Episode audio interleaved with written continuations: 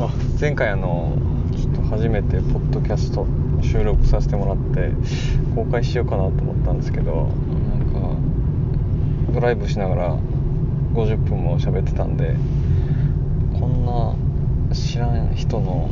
50分も誰も聞かんやろなっていうので毎日5分ぐらいずつ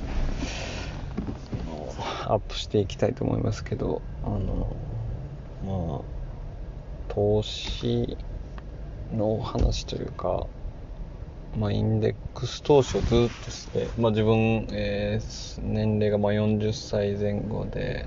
奥さんがいて子供が3人いてうんまあ独身の頃から投資はしてたんですけども、まあ、最初はすごい失敗続きで、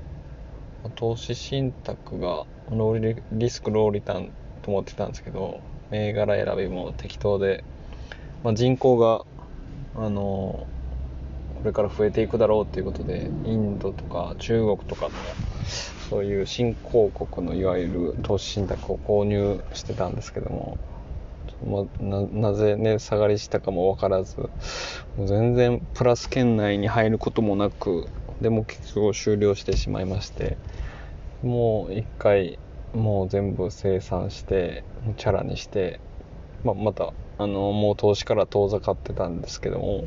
まあ、会社の同期が結構株や、まあ、株主優待目当てに買ったりとかしてたんでちょっとまた自分もやりたくなってで始めたんですけどまあ最初は株主優待目当てに吉野家を買ったり吉野家ですかね多分。でね、まあ、ちょっと最近あの株主優待解約になっちゃいましたけども結構ずっと持ってます年間6000円分の吉野家のサービス券みたいなのもらって買ってましたけど。まあそんな株主優待目当てに株をやってるわけじゃなくちょっときっかけを忘れたんですけどなんか梅屋敷のランダムウォーカーっていうブログを見てもうそれが自分のまあ、今でもたまに見えるんですけど、まあ、投資の原点というか。で、まあ、その人がそのランダムウォーカーってあの、まあ、インデックス投資を広めた人かちょっと忘れたんですけど、まあ、要はアクティブファンドとインデックスファンドがあって、まあ、どの期間をとっても長い目で見るとインデックスファンドの方が、まあ、成績がいいっていうのでそれでやっぱり、まあ、手数料とかも考えたらあのアクティブファンドの方が高くてで成績もこう長期で見るとインデックスファンドの方が良かったりするんでそれで結構先進国株式を買い始めたり日経平均かトピックスかど、まあ、トピックスですかね。トピックスの投資信託を毎月購入したりっていうのででもその頃には SBI 証券とかで購入時手数料無料とかだったんでやってました。まだ NISA とかは始まってない頃だったと思うんですけどまあそれでもやっぱり日本の信託報酬とかまだ高い頃でアクティブファンドとか普通に1%超えてた時代だったと思うんですけどもうその頃にはまああのその、ね、ランダムウォーカーの本とかあの敗者のゲームとかがを読んでやっぱりまあ、インデックス投資、まあ、ちょっと面白くはないんですけど、まあ、これを継続するのがいいのかなと思って、まあ、しかも始めたタイミングもちょうど日本、えー、民主党政権時代で日経平均がもう1万円割れてるようなこんな時に投資を始めるなっていうようなタイミングで始めたんでなんかもうやっぱそういう時に始めるとどんな暴落があっても大体プラス圏内なんでこう握力がつくというか全然こうマイナス圏内にいないことが多いので結構ずっと持ち続けることができていますね。でそれで、まあ、先進国株式と、えー、トピックスのインデックスファンドを積み立てるように、えー、なりました。ちょっとまたあのその後どうなったかとか、まあ、個別株も結局手を出してしまうんですけどそれの失敗談成功例成功例というか失敗談の方がすごい記憶にあるんでまた話したいと思います。以上です。はい。えー、とポテトヘッドです。ということでインデックス投資の2ということで前回どこまで話したか忘れてしまったんですがもうとりあえずそういうインデックス投資とアクティブ投資ってあって、まあ、統計学的に見てもいろんな本読んでも結局コストと手数料を含めるとどうしても成績でインデックス投資が、まあ、過去10年20年長いスパンでと、まあ、ほとんど毎年でもそうなんですけどまあ、買ってるので、もうとりあえず、もう何かしらのインデックス投資、えー、まあ、全世界株式とか、まあ、先進国株式、まあ、S&P500 でもいいと思うんですけども、もう何かしらのそういう何百社かまとまった会社の株式をちょっとずつ購入できる投資信託にを毎月まあ、1万円でも2万円でも積み立ててたらもうそれがもう10年後20年後に、まあ、自分の給料の額以上に、まあ、稼げてると思うので非常に、ね、自分みたいにそんなに額がなかったとしてもそのインデックス投資さえしておけば、まあ、実際自分もこの10年でかなりの資産が増えたんですけどもだから個別株投資をもし同じ額ぐらいしてったとしたらこんなに増やせてる可能性もなくというかその個別株をリサーチする時間も費やしながらリターンも果たしてまあプラスになる時もあればマイナスになる時もあったりっていうのでその時間をその株式投資に費やす時間を考えるともう積み立て投資をしておけばですね何も問題はないかなと思います。でまあよくなんか全世界株式、まあ、いわゆる VT とか、まあ、S&P500 だったら、まあ、この10年とかで見るとまあまあ S&P500 の方が成績はいい。いいんですけどまあそれまあ結局その VT の投資銘柄の半分も米国株式なんで、まあ、両方とも相関はそれなりにしてるんですけど、まあ、リスク、まあ、全世界株式の方がなんとなくいいような気がしてあの自分私はあの、S、SBI 証券で、と言いつつ VT1 株、えー、と S&B の500の ETF、v、VOO でしたっけ ?VTI か忘れましたけど、それを1株ずつ買って、で、確定拠出年金で、今2万5000円毎月拠出して、そのうちのもう8割2、2万円を先進国株式。で5000円、あ、1割かな ?1 割か2割をまあ、日本トピックスの投資信託に。だからあの VT の構成銘柄日本ってもう10%切ってしまってるんで昔はよく全世界株式5割。日本の、まあ、トピックスか日経平均5割あってたを推奨してたんですけどもう世界的に見ると日本の占める割合が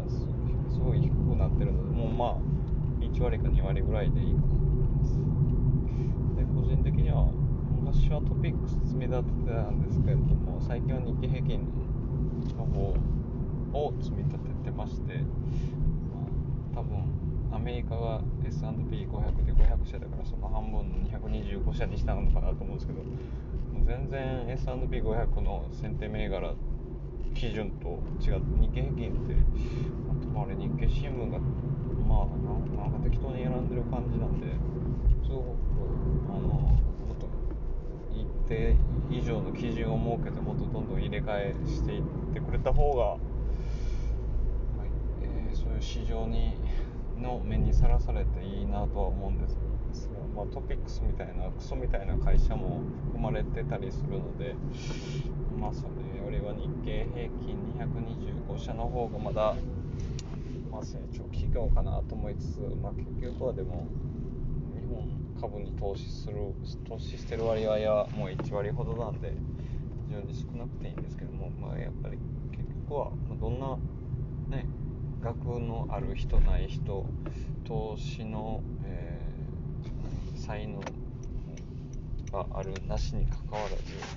なんかもうそのまあ今株価が上昇してるからそう言えるのかもしれないんですが株価がコロナとかリーマンショックとかみたいに下がった時でさえももう今の株価が半減したも毎月積み立てれる金額を入れておけば、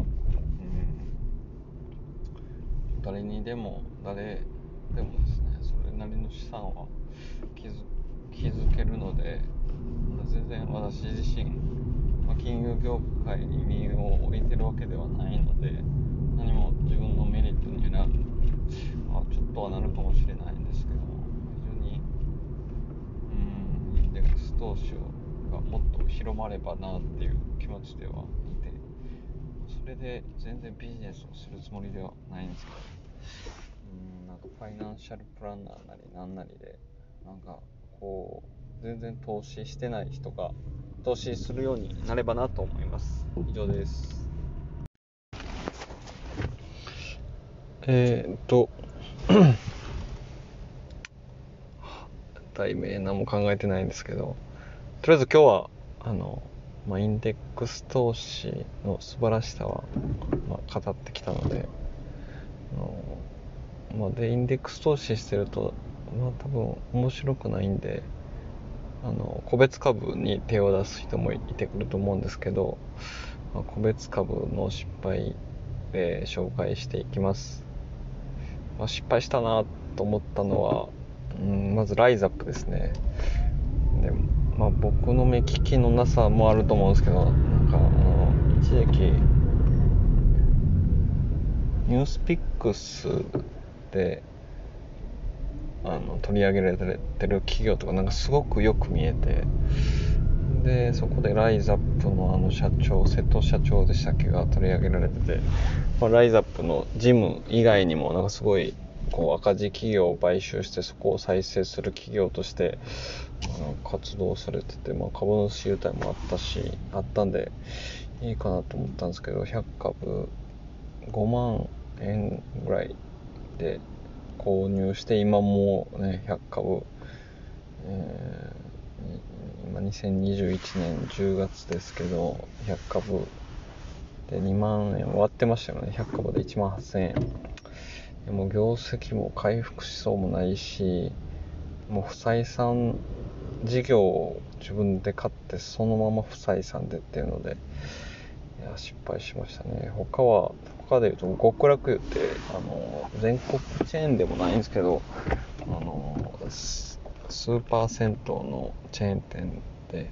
まあ、なんかこう中国にも進出してたんでこうどんどん業績広がるかなと思ったんですけど中国の事業が失敗したみたいで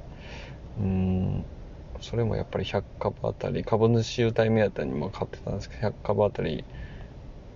600円が今300円で約半値ですね。もう腹立つなと思いつつでも今がそこなのかっていうので嫁の名義で100株3万円で買っちゃったんですけどもこれも失敗事例ですね。で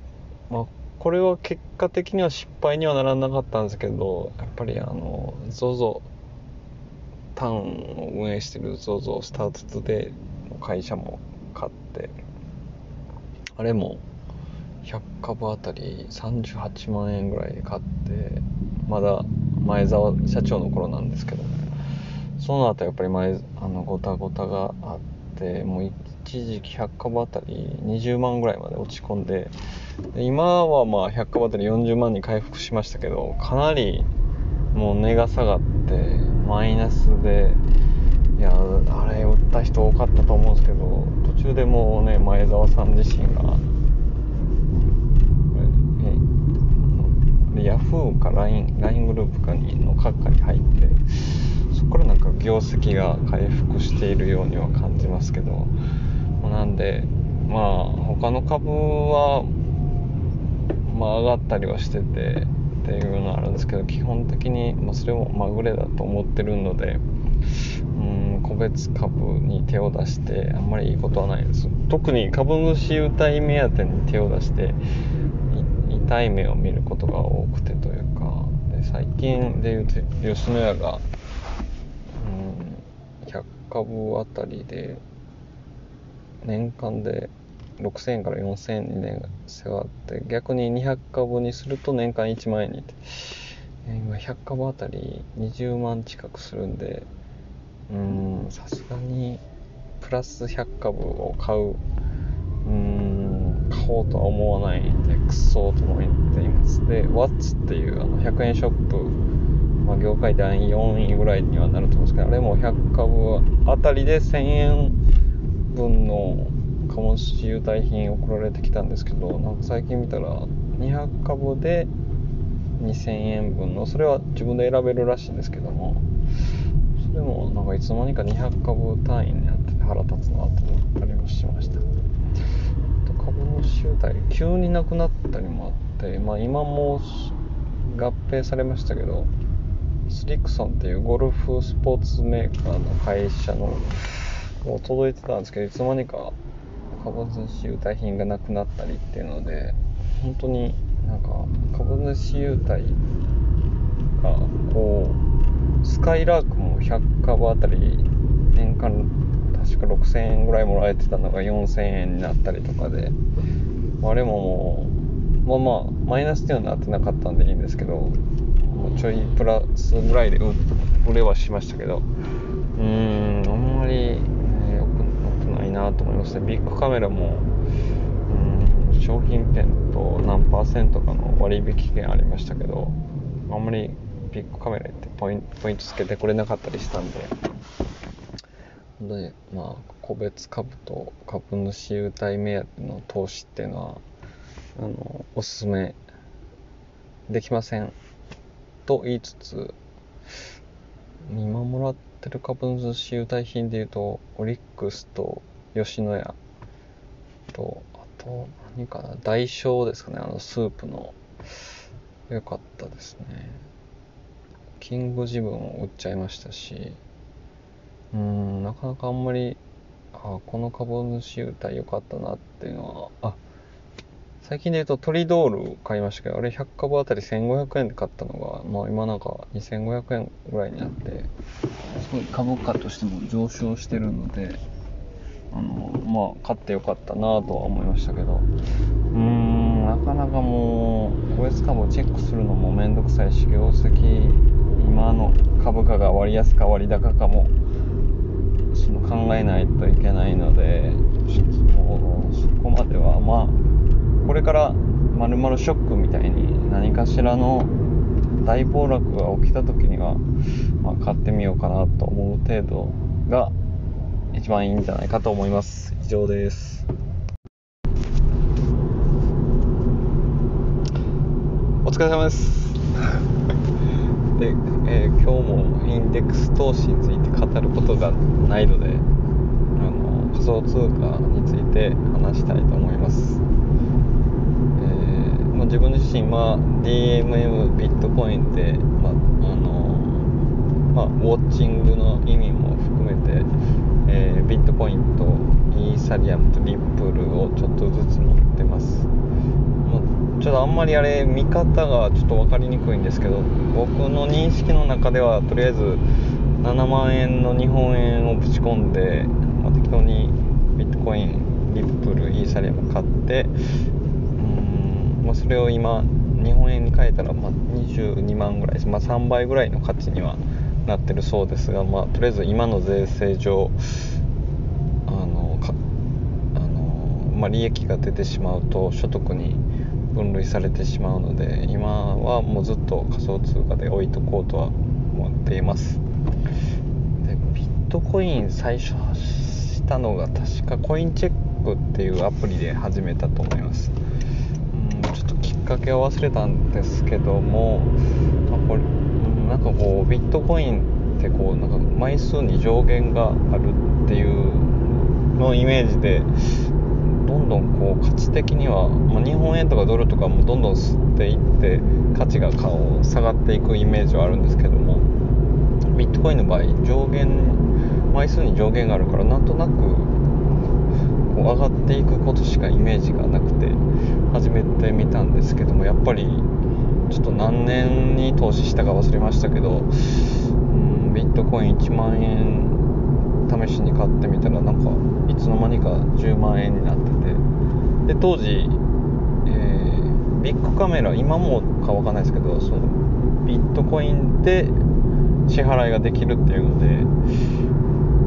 えー、っとビットコインそうですねその10万円になったやつで時計を買いましたね。でその後調子に乗ってビットコイン10万円分ぐらい突っ込んでいたらちょっといつの間にか1万円に10分の1になってっていう失敗を繰り返してます。で、えー、ちょっとあれなんかコインチェックで盗まれたやつもうなんか本当あの頃販売所と取引所の違いもわからないまま買ってたんですけど結構な手数料をコインチェックにきっと払ってたんだろうとは思います、まあ、結局うーんなんかもうやめましたねその暴落してちょっともう持ち続けておくメンタルもなかったので一回ややめてでその後 DMM ビットコイン確か取引所販売所販売所が手数料が高いですかね。取引所はそんなに手数料がないっていうイメージであのでもいやほんまに1ビットコインこう400万とかこんな下がらんないだろうっていうところで指し値しておくといつの間にか刺さってたりするのですごくびっくりします。でなんかアメリカでもビットコインの ETF が上場したっていうことでうんまあ、ビットコインの扱いもこう株式と同じようになれば、まあ、要は、えー、ビットコインを現金に変えた時の利益のまあ、20%が課税されるだけとか、まあ、これから多分そういう風にはなっていくと思うんですけど、まあ、ビットコイン関連で言うとコインベースっていうアメリカで上場している、えー、仮想通貨を取り扱う会社ですかね販売会社ですか。これを確か200ドルぐらいで1株だけあの持ってますけど、まあ、それもやっぱり順調にあの株価自体は上昇してるのでうん、まあ、もっとこうビットコインで決済ができるように利便性が高まればもっとどんどんこう1ビットコインの価値も上がってくるんじゃないかなと思います。今のところもうビットコインって支払えるテスラも一時期ビットコインでの支払いが可能になるとかいうニュースも出てたと思うんですけど、まあ、結局立ち消えになってますけど、まあ、でも将来的にはあのビットコインで物が買える時代は来るだろうなとは考えてるのでうーんまあただすごく価格の変動が激しいのであまり手は出してなくて、まあ、ウォッチしてるのでまたこの仮想通貨に関してはまあなんかこうまたなんか事件というか大暴落が起きた時にスポットであの購入していきたいと考えています。以上です。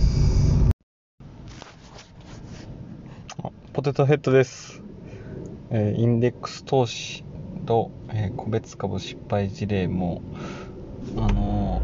お話ししてきましたので今日は、まあ、自分の今投資している状況積み立て投資どれくらいしているか紹介したいと思います。まずは、まあ、私は一般 NISA をやってましてもう枠は使い切ったのでもう積み立て NISA を毎月、あ積み立て NISA じゃなくて積み立て、えー、で毎月毎1万、まあ、2万ぐらいしています。で妻の名義で、えー、それは積み立て NISA で毎月3万3000円、まあ、オール全全世界株式とか S&P500 をメインに積み立ててます。でまたジュニア NISA も毎月1万円ずつ子供さんにいるんですが、えー、それも全世界株式中心に積み立ててます。ただジュニア NISA が年間80万の枠がありましてまあ月1万では到底枠使い切れないのでうんまあ自分の特定口座で積み立てるより、まあ、子供のジュニア NISA で積み立てた方がいいのかなと思いましてちょっと、まあえー、子供の名義で貯金しているお金をジュニア NISA に移してどんどん今インデックス投資信託で購入中ですのでちょっと毎月合計はしてませんがちょっと恐ろしいぐらい自分の、まあ、年収手取りからするとかなり高額な金額を積み立てていると思います、まあ、ですのでまあ本当にまあ何度も言いますけど、v、VT とか全世界株式僕が購入した頃50ドルぐらいだったのが今はもう100ドル超えてるんですけどもなんかよよく考えるとその全個別株じゃなくて全世界の株式ちょっとずつを集めた VT っていう商品を、まあ、50ドルが100ドル倍になってるっていうことを考えるとそれを、まあ、その頃はまあ当然50ドルとか1つ2つ、まあ、10口ぐらいしか買ってなかったんですけども世界が順調に拡大していくっていうのを信じていればもっと積み立てじゃなくてもあのその時にガッて入れれたと思うんですけどもまあなんで今では VT と VTI の ETF を毎月1株ずつ、まあ、購入はしてるんですけども全然なんか10万20万入れようがうんまあ一時的にな下落はあったとしても、えー、まあ10年後20年後にはその今の例えば VT が100ドルですけども、まあ、それが200ドルに、まあ、いつかはなってるだろうっていうふうに、まあ、想像するとまあ全然積み立て投資をしてる分には全然怖くないのでそれは継続していきたいと思います。たまに個別株もやりますけどやっぱり一つの会社を信じることはあんまりちょっと難しいので、まあ、ちょっとやってするのが S&P500 の構成銘柄の上位10社をちょっと自分でも買ってみようかなっていうので、まあ、テスラ、アマゾン、グーグル、アップル、ちょっと、ちょっと忘れましたけど、なんかそう,、まあ、そういうのを買ってみたりはしますけども、基本的にはもう、インデックス投資をしているだけで誰でも、うん、いわばそんなにお金がない人であっても毎月入金するお金が1万円2万円であってもしてない人に比べると相当その10年後20年後の資産っていうのはかなり増えてると思いますしその個別銘柄に先でする時間労力も必要ありませんので、まあ、誰にでも安く買えるようになった世の中っていうのをもっと満喫した方が自分みたいなまあ少し話年収いくらやろ？600万700万あんのかなっていうぐらいの人でもあの全然資産的にはまあ家のローンとかなければですけども5000万1億とかの金融資産を築けるのは、まあ、全然可能だと思いますので、まあ、今後も、まあ、これからちょっと暴落した時にあの握力が問われるんですけども継続していきたいと思います。以上です。